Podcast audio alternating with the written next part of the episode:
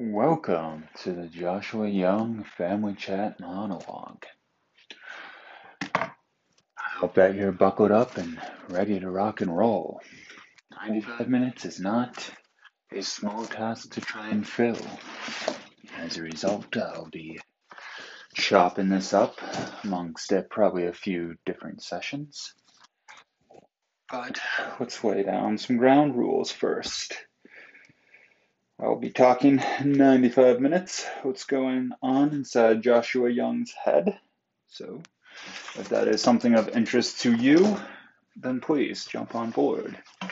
If you are looking to be offended or disagree, then this is probably not the show for you, as I don't think I can keep 95 minutes of content myself unoffendable or uncontroversial. But I think we're all friends and relatives here. So if uh, you would like to talk about a subject in more detail in the future, well, by all means, that's why I'm here. But in the meantime, please enjoy my one sided conversation as I have with myself. Historically, I've been pretty poor at slowing down when I speak. I think I have a lot to say and I try and get it all out at the same time. This is going to be a perfect opportunity for me to solve that problem. We will be discussing many topics that will probably consist of consciousness, Bitcoin, uh, psychedelics, Probably religion. Most definitely religion. Pretty much anything that you're not supposed to talk about at the dinner table around your family is probably what I will be choosing to discuss. Uh, I am in the middle of getting myself set up so I can sit down and monologue further. So until then, I will see you next time. You are now in Joshua Young's recording studio office. It is complete with many things that I am positive we are going to get through in our discussion. First up, we're going to be discussing Bitcoin. Bitcoin was invented in 2008 by a gentleman named Hitoshi. And Hitoshi came out with a better algorithm on what described the world's currency than the US dollar.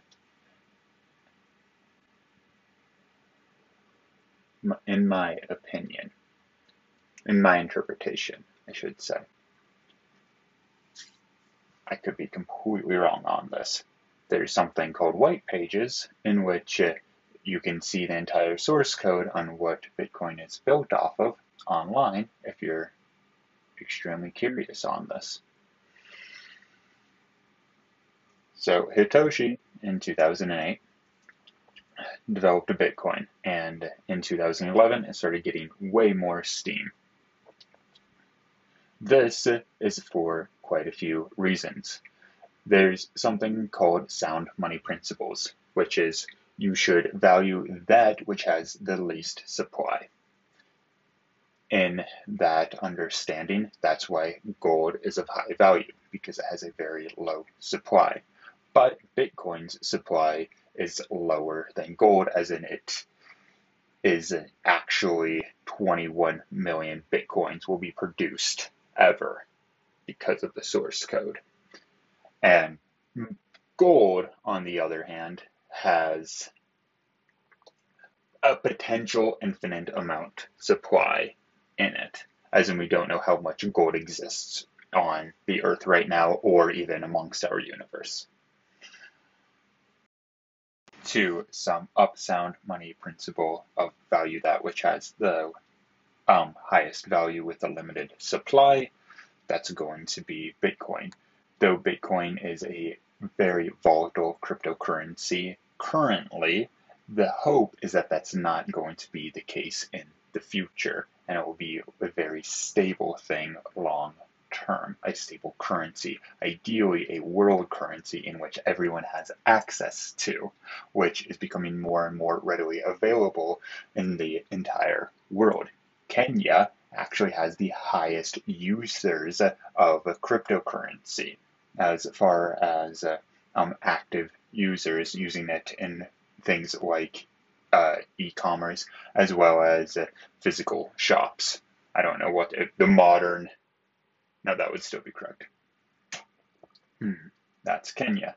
Turkey, on the other hand, has uh, the highest percentage of their population that holds crypto. This is because it's very common for a um, person getting their paycheck in Turkey and then breaking that down into four different uh, currencies, knowing the, which one might be extremely valuable in the future, which one might not even exist in the future because of political uncertainties. It on two very important things.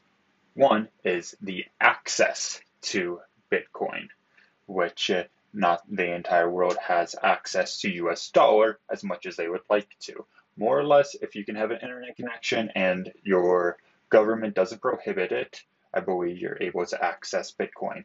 But since it's decentralized, meaning it's not on one person server, it's on multiple servers across the entire network, um, it it's difficult to not allow people to hold their digital keys, which is what you get when you log into a Bitcoin um, buying service.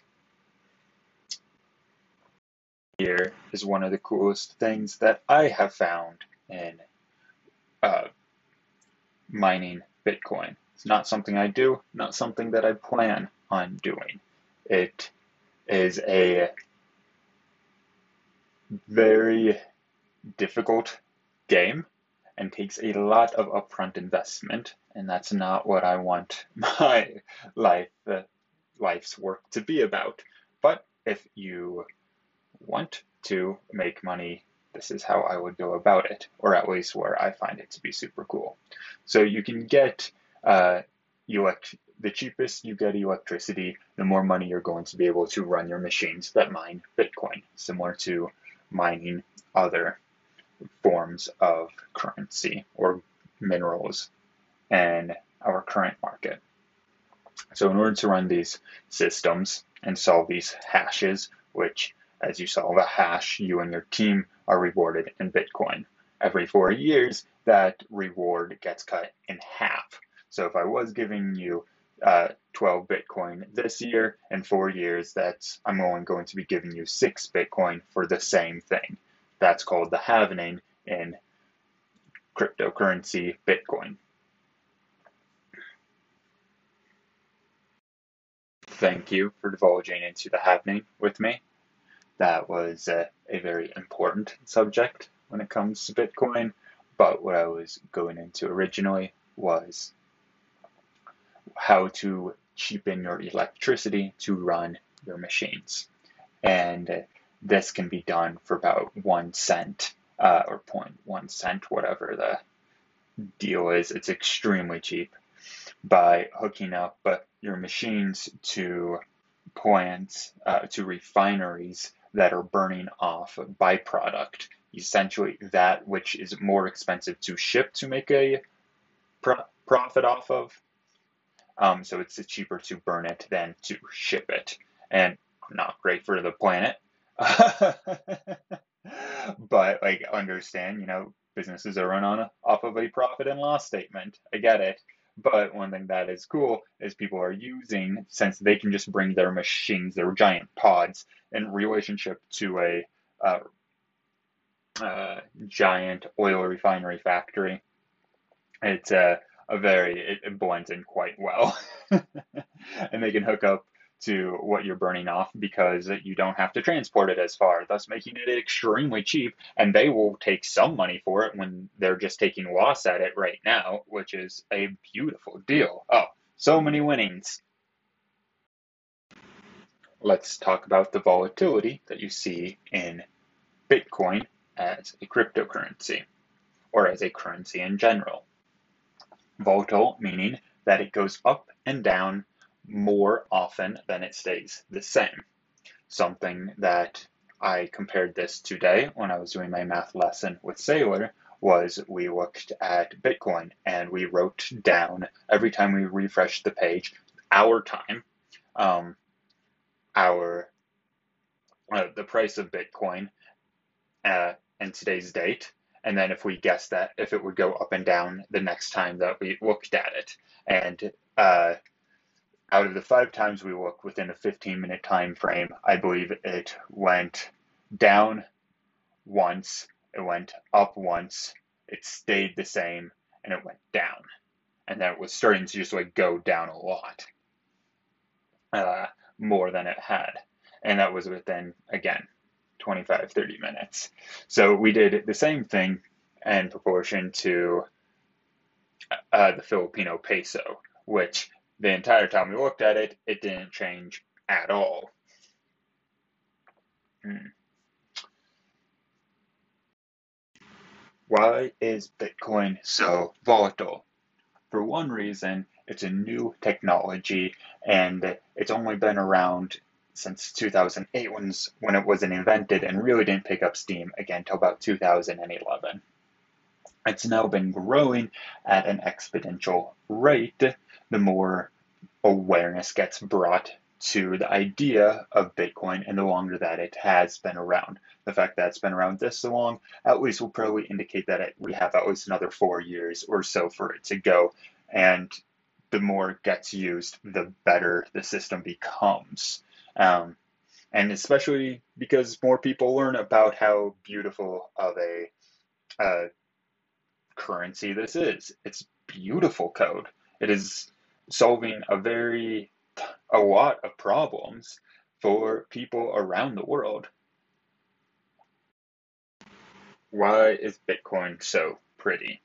It is so pretty because it is uh, exposure of the system, and that allows so much freedom and knowledge on how the system can now operate. What do I mean by exposure? I made a transaction today uh, and I bought $25 worth of Bitcoin. And I ended up